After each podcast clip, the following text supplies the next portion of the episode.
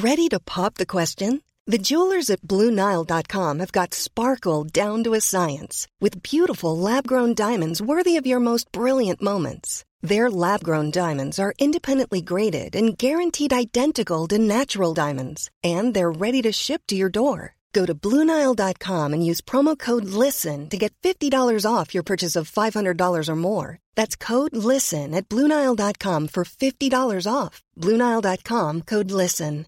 Hey, I'm Ryan Reynolds. At Mint Mobile, we like to do the opposite of what Big Wireless does. They charge you a lot, we charge you a little. So naturally, when they announced they'd be raising their prices due to inflation, we decided to deflate our prices due to not hating you. That's right. We're cutting the price of Mint Unlimited from thirty dollars a month to just fifteen dollars a month. Give it a try at mintmobile.com slash switch. forty-five dollars up front for three months plus taxes and fees. Promo rate for new customers for limited time. Unlimited more than forty gigabytes per month slows. Full terms at mint mobile dot com. This is The Guardian. The G P S is telling us, oh, fifty metres, twenty metres, and then all of a sudden you see, oh, oh my God, this one's active. What's a hard-working animal who builds high-stakes sandcastles in the harshest environment in Australia and has a complicated parenting style? Hi there and welcome to Look At Me. I'm Ray Johnston. Here in Australia, the celebrities of the animal kingdom are the koalas, the kangaroos, the emus. So on this show, we're putting the spotlight on our lesser known but no less deserving wildlife. My co-host, certified nature nerd and reluctant ecologist, Chris McCormack is here with me from Remember the Wild. Hey Chris, any clues for what today's animal is? Well, Ray, this animal's actually quite a bit like you. It's very tough, it's very hardworking, and it actually has a big following. A lot of people love it. Oh, lovely. I mean, I also have a complicated parenting style, so I'm curious to learn more about this animal.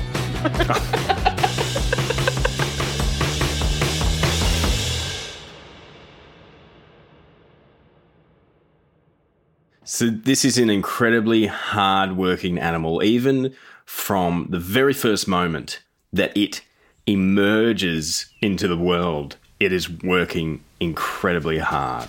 You hatch out and, you know, you kick madly. And every time you kick, you find, you know, that sand comes underneath you and your head goes a bit higher.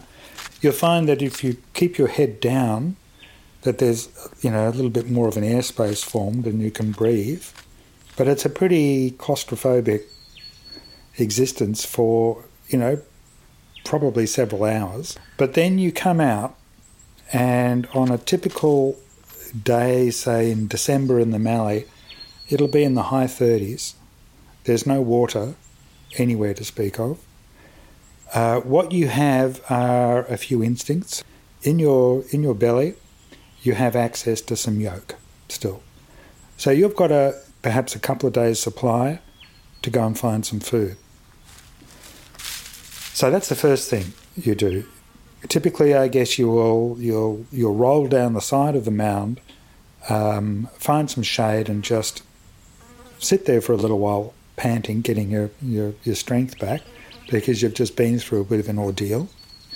You won't hang around the mound, though, for very long. Uh, as soon as you're, you've regained a bit of strength, you'll wander off and you will be looking for food. That's your, your highest priority now, and you will naturally be pecking at anything contrasty on the ground. As evening comes, you'll have this huge desire to get off the ground, but on your first night you won't probably be able to. You've had an extended period in the egg where you've grown wings. You haven't actually grown much of a tail. You still have to grow tail feathers, so you have this this little little fluffy feathery bum, uh, but your wings are fully formed. And then every day you'll find you can fly a bit higher, and indeed every night you'll you will you'll roost a little bit higher in a tree, until eventually you'll be in the canopy.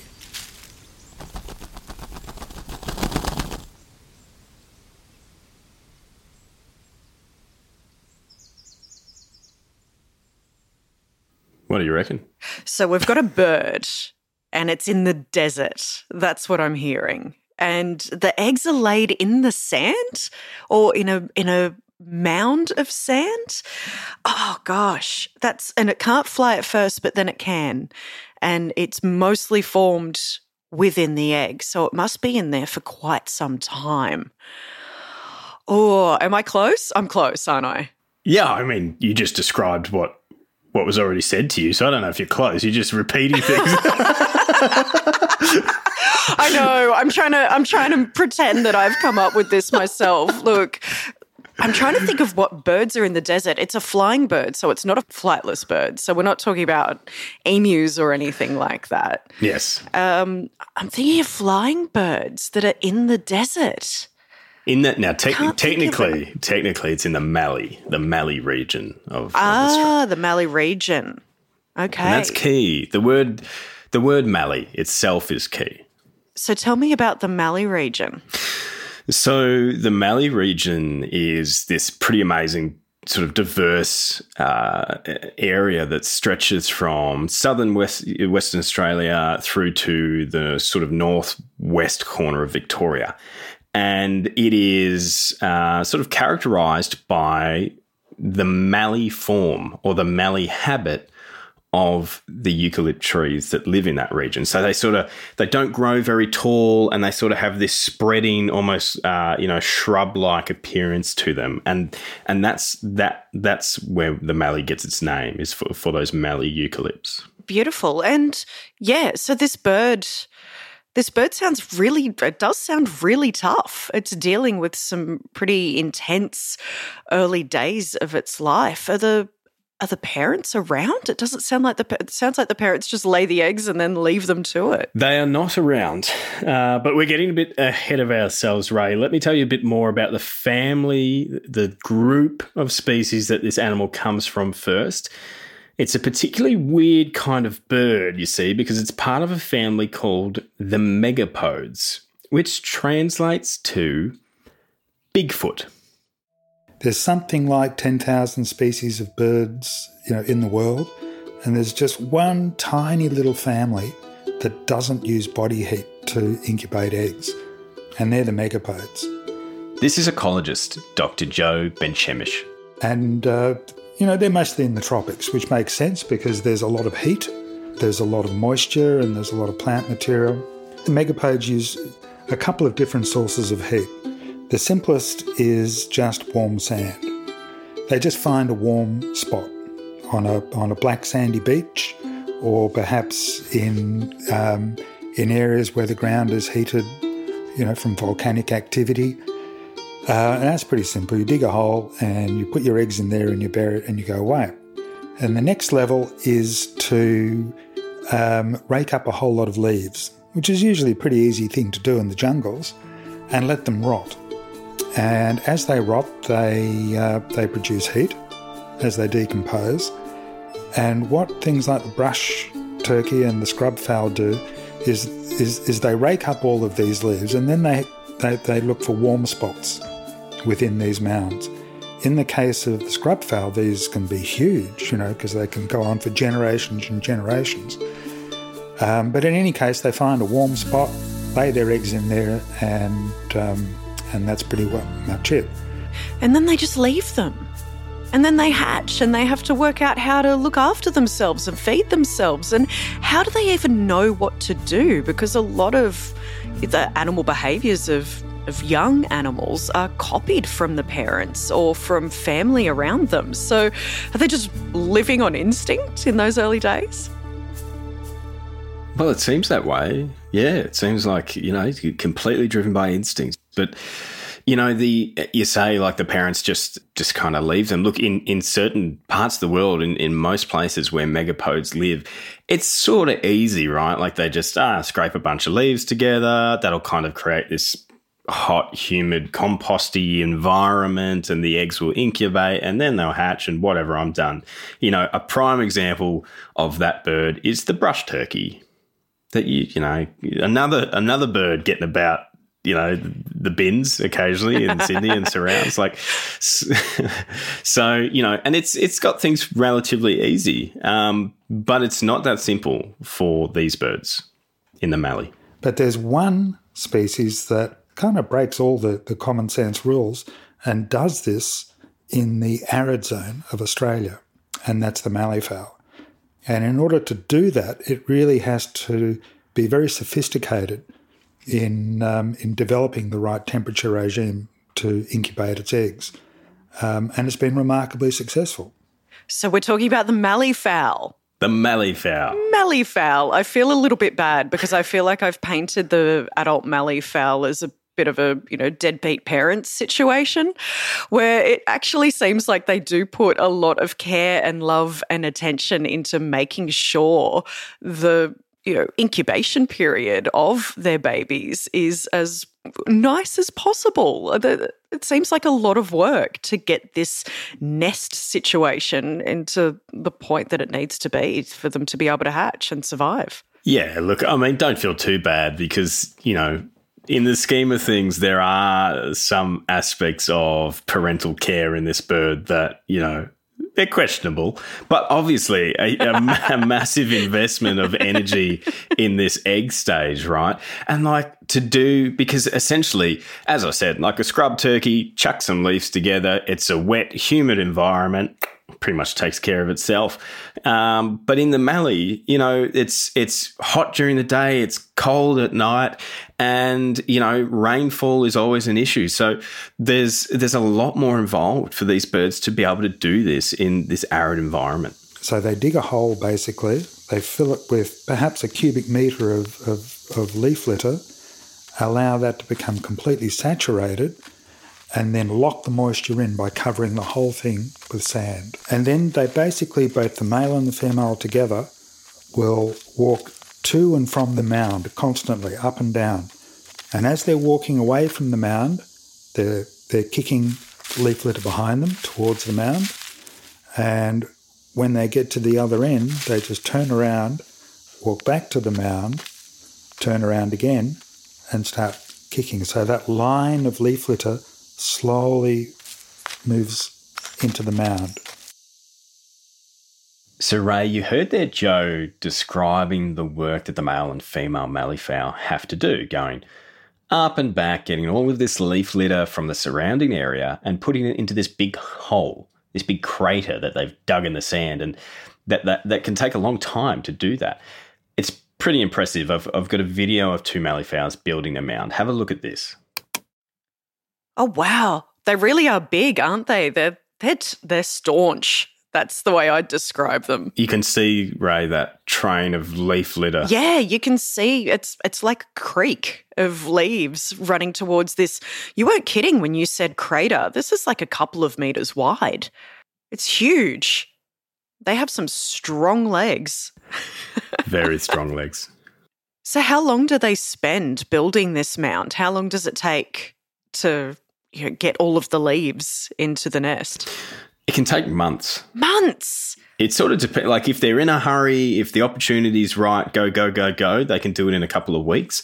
Um, but it can take a very, very, very long time. Um, and, of course, partly that's probably influenced by how much leaf litter there actually is in the the, the environment uh, around where they've chosen to build their mound. Yeah, they'd have to choose an area where there are a lot of trees so that they do get enough leaf litter that they can actually build this mound. I I can imagine it'd be tough if, you know, there was vegetation cleared and they couldn't gather enough together to build a nest. They just kind of abandon an area if they can't get what they need to and try somewhere else, or do they keep persevering? Well, you know, that's one of the problems with uh, increasing bushfires, because the first thing to disappear, of course, are the leaves on the trees and the leaves on the ground. Yeah. You know, and there is a lot of talk about, and there's a lot of need to be able to get rid of that leaf litter periodically so that there aren't big bushfire threats. But obviously that would have an immediate impact on animals like the Mallee fowl that rely on it for their habitat, breeding cycle, all of that stuff. Yes. It's nice to see that this is a family effort as well. You don't just have the mum building the nest while the dad takes off and tries to find another female to mate with, like most animals we hear about. Both of them are getting involved in building the home. It's it's that's nice to see. So how many eggs does the average female put into a mound in a season? Um, on average, it would probably be around twenty. And h- how big are these eggs compared to her? Each egg is roughly, uh, say, ten percent of her body weight. Yeah, it's a substantial investment. It's not that different from giving birth, you know, as a human being giving birth, you know, every few days. That's the most amazing thing of all, because the Mallee in summer is um, is a pretty harsh environment, at least for us, and that she can continue to lay through the summer is really, you know, a testament to how, how amazingly tough these birds are. All right, I take that back. The male should just be the one making this mound, absolutely. If you have to give birth twenty times ten percent of your body weight, you deserve to just hang out under a tree while your nest gets built for you. That is horrific. Yeah, it's pretty amazing. And remember, like, all those all those eggs, They're, they're full of water. They're full of liquid, you know, in the yolk. Yeah. And so she has to find enough food to be able to, you know, food and water to produce these eggs, the, the, the yolk, the liquid that's in these eggs. And sort of once they've done that initial nest building, she's then full-time feeding duties. She's just looking for food all the time and then laying eggs. And the male is then in charge of maintaining the mound. So out of those twenty eggs, how many of them will hatch? That's a good question. I, you know, if they've done their job right, uh, more or less all of them. Oh, that's great. Yeah, there are problems, obviously, with, you know, if foxes and things like that manage to dig into the mound.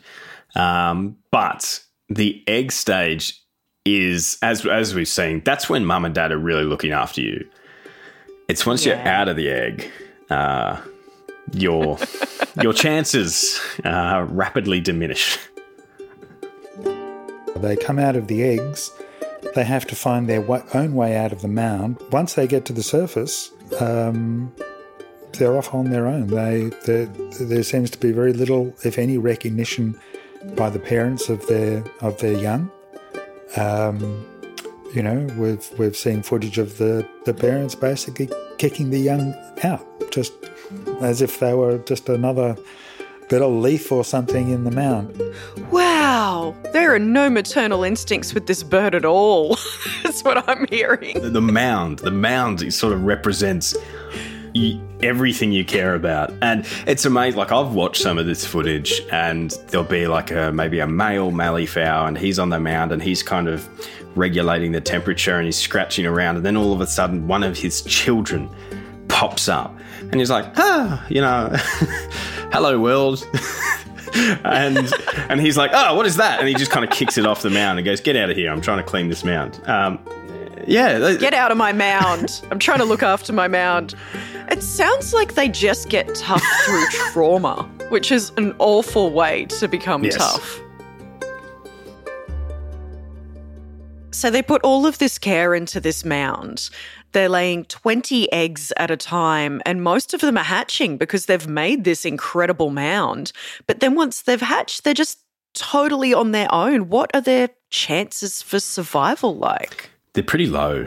You know, if you, let's say you've got twenty, twenty chicks coming out of a mound, you, you'd be lucky to have, um, you, you'd probably count on one hand the number that survive. And that's that's probably quite a quite a good amount, actually. You'd be lucky to have one or two. Um, yeah. It's very hard. And, you know, but if you think about it, uh, these are cryptic birds. They live in an environment where they need to blend in. If you were like mother mother duckling with, with a bunch of chicks in tow, uh, you'd stand out to predators. It'd be very difficult to look after them anyway. So they're really trying to give them all that they can in that in that first period in the egg, and then, you know, prepare them, prepare them for life in that way. So to have the best chance at survival, they really do need to just do it on their own. Yeah, they need to go out and, um, you know, it's a numbers game. You know, it's it's it's counterintuitive to us, of course, because we invest so much in, you know, our, our kids. They take forever to grow up and they're forty-five and they're still in the basement, you know, at home. Like, yeah. Look, I got a nineteen-year-old here. I hear you. And this pair, the mum and dad pair, do they stay together or do they go find other mates for their next nest? Generally, uh, they will stay together. You know, sometimes birds um, that are fairly monogamous, they might split up if they're not being successful together. They might say, you know what, this is not working. But uh, It's not they, working. Amicable divorce. But, uh, you know, the, the males are, are very protective of the females. They're very protective of their territory. And uh, male mallee fowls, you know, those big clawed feet uh, can be used Uh, to deadly effect um, during during fights. Good protector. And after they've built this one nest, laid these twenty eggs, moved on, are they just straight away building another nest? How many times will they do this throughout their lifetime? I think Joe says at some point they might live for, you know, nearly twenty years. And so if you're doing that, let's say fifteen years of, you know, a reproductive years, um, twenty eggs, um a year, you know, that's it's a big effort. But they, they will often return to the same mound. So they'll finish with that mound in the season. They'll stay around the area, and then when the breeding season comes back, they might say, yep, we liked this mound. Let's fix her up and go again. I wonder if the adults, once they grow up, ever go back to that mound as well and encounter their parents, and they have this big giant mallee fowl family reunion with hundreds of them all hanging out with each other. That'd be lovely. That would be lovely. I suspect th- the way it would go more is that they stumble across mum and dad's mound and are immediately attacked and told to go away. Um Oh, that's awful. You've ruined this for me. You always well, do this. I don't, I don't. I imagine these wonderful, wonderful romantic scenarios of all these animals living peacefully together, and you're like, no, that no, they're all going to die. Well, I, I don't I don't write the rules. I'm just the messenger. But, um, well, you know, I, I was once told about this brutal story. Uh, there was a male and a female mallee fowl in a pen there, in a large pen. They were a breeding pair, and another male came up to the pen because he wanted the female. Oof. And the two males had a bit of a fight through the wire, and the male on the outside grabbed the head of the male on the inside, pulled it through the wire and, and broke his neck. Oh, wow, that is brutal. So I wasn't sure if we should put that in the podcast, but um, maybe we need it for context. No, I think, I think th- this is the truth. This is what people need to know about Bigfoot birds. We're Bigfoot uncovering birds. It right now. Hey, you know, resources are thin on the ground out there. You need you need to protect your patch. And if you've got a good thing going, you've got a good mound going, you've you've got a good partner, you're working well together, then, you know, you've got to protect that. And it's actually really, I've I've been out there in the Mallee and I've I've um I've seen the males. They do this display. If they think there's another male around or they can hear another male, they kind of tuck their head down and they kind of puff their body out and they kind of go, mm, mm, mm, mm, you know, do this big, you know, deep call that will travel really far. Um, we don't need to hear the real noise now. We'll just get you to do it. No, just use that one. The birdos listening will be like, that's not quite right.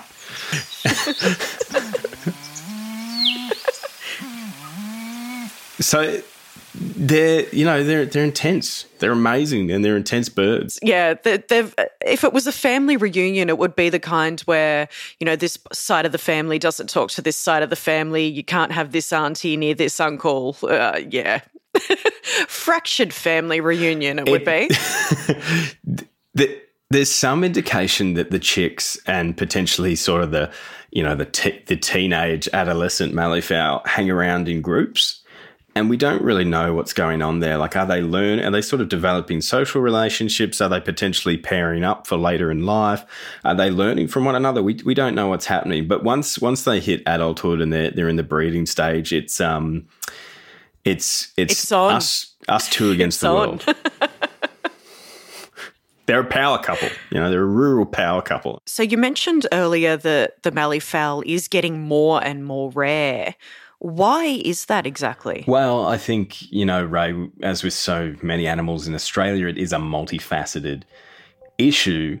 But the simplest answer, and probably the main driver, is that they're losing habitat, or they've lost a lot of habitat. You know, we have for over a century now converted much of the Mallee into agricultural land. They are still in a lot of the places, in most of the places where they used to be, where there's still habitat.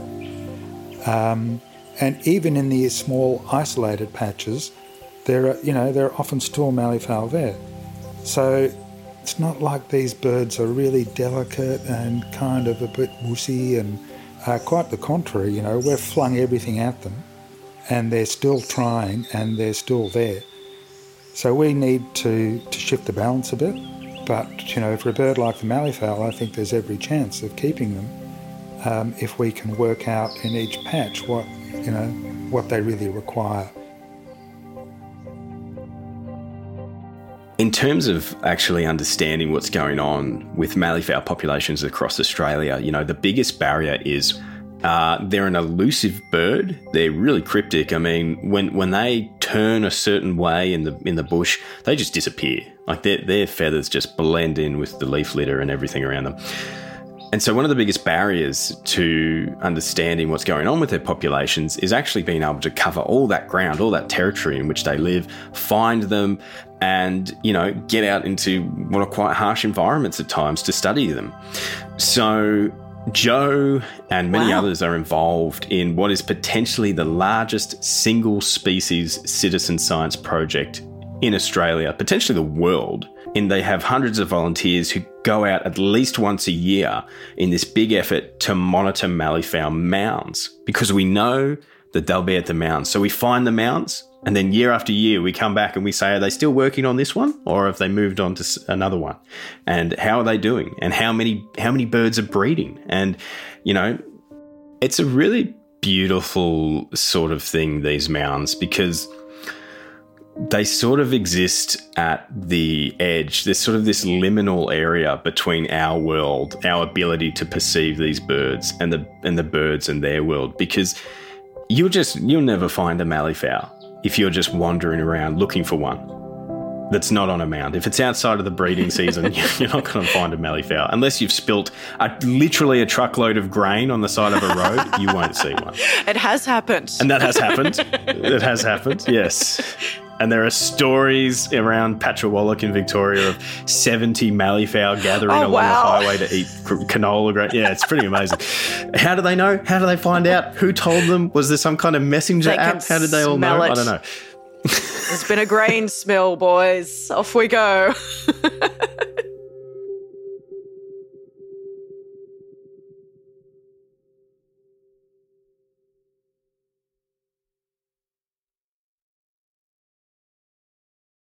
So to monitor these birds, you go out and, you know, you're standing on the shoulders really of what other people have done in the past, finding different mounds. And so you're going to an area and you'll say, okay, I've got a G P S location here and it says there's a mound here and I've it was active last year or the year before. Let's see if if they're using it to breed this year. And so you trek out into the bush for kilometres and kilometres and kilometres, and then you come across the mound. And then what you're looking for are signs that it's either being used or if it's been abandoned. So I spoke to Louise and Michael, who are two people who are really invested in the Mallee fowl, and they do this volunteering work as well. You might find a feather, and that's really exciting, or you might find some scat. And, you know, just looking at some Mallee fowl poo, it's pretty exciting as well. That's a little reward. Yeah. I think it is, a lot of it is that that hint of a promise, that thrill of the chase of, oh, is this one, is this next one going to be active? Will we see the birds? I remember the feeling when we're out monitoring and, you know, you're coming towards the end of the day, getting a bit tired, maybe run out of snacks, you know, and we've got a few mounds to go, and then, you know, we'll come up to close, you know, the G P S is telling us, oh, fifty metres, twenty metres, and then all of a sudden you see, oh my God, this one's active. And you just instantly go quiet and start looking around to see if the bird is anywhere, because you feel like you're being watched.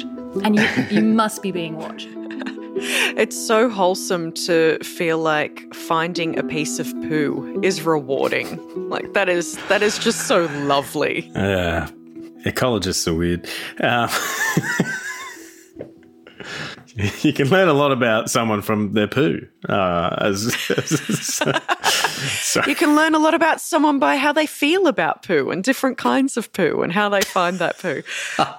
Citizen science is is a term that you do hear thrown about a lot for a lot of different kinds of conservation projects, astronomy, like all different areas of science.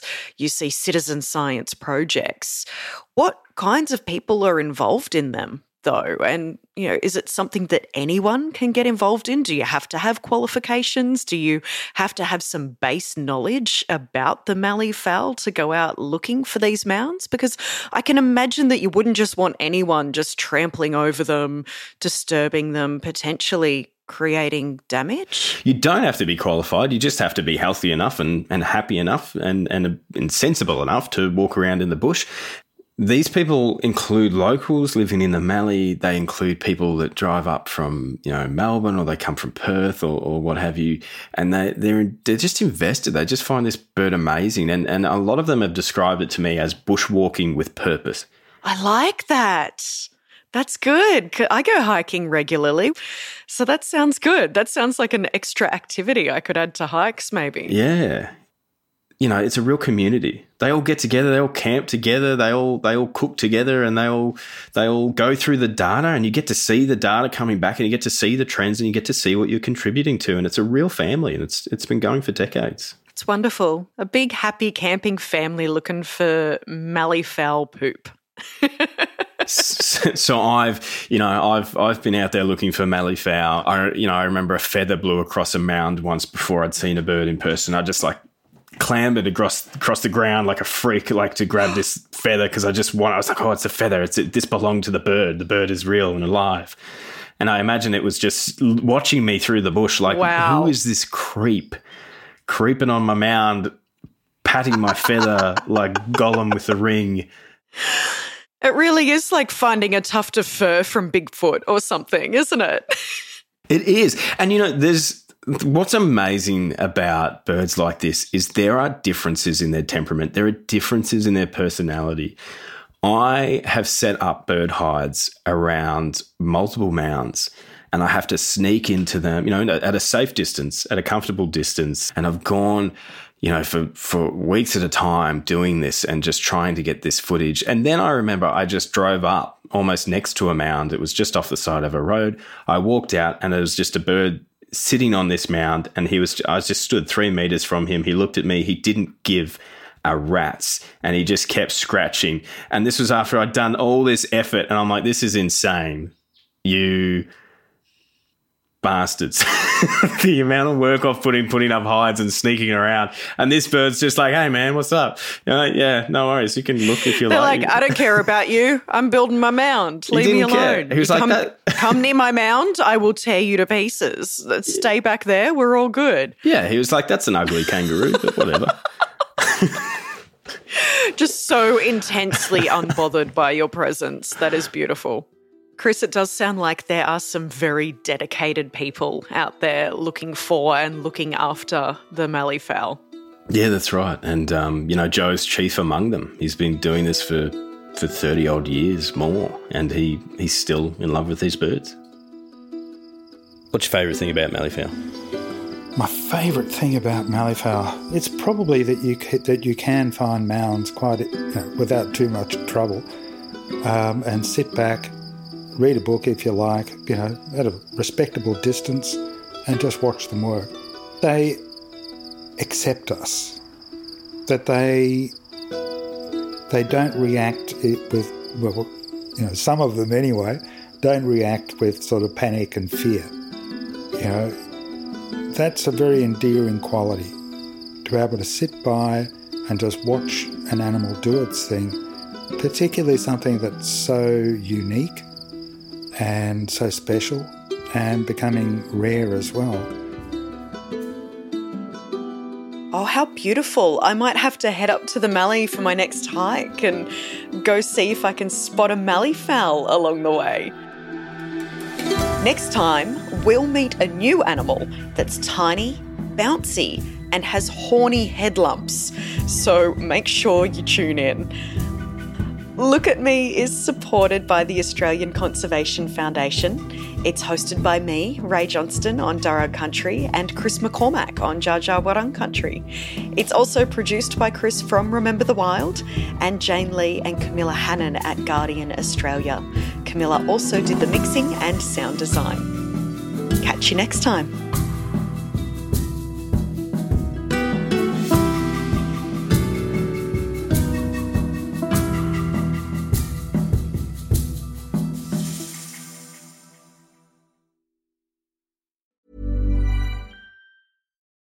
Join us today during the Jeep Celebration event. Right now, get twenty percent below M S R P for an average of fifteen thousand one hundred seventy-eight dollars under M S R P on the purchase of a twenty twenty-three Jeep Grand Cherokee Overland four by E or Summit four by E. Not compatible with lease offers or with any other consumer incentive offers. fifteen thousand one hundred seventy-eight dollars average based on twenty percent below average M S R P from all twenty twenty-three Grand Cherokee Overland four by E and Summit four by E models in dealer stock. Residency restrictions apply. Take retail delivery from dealer stock by four one. Jeep is a registered trademark.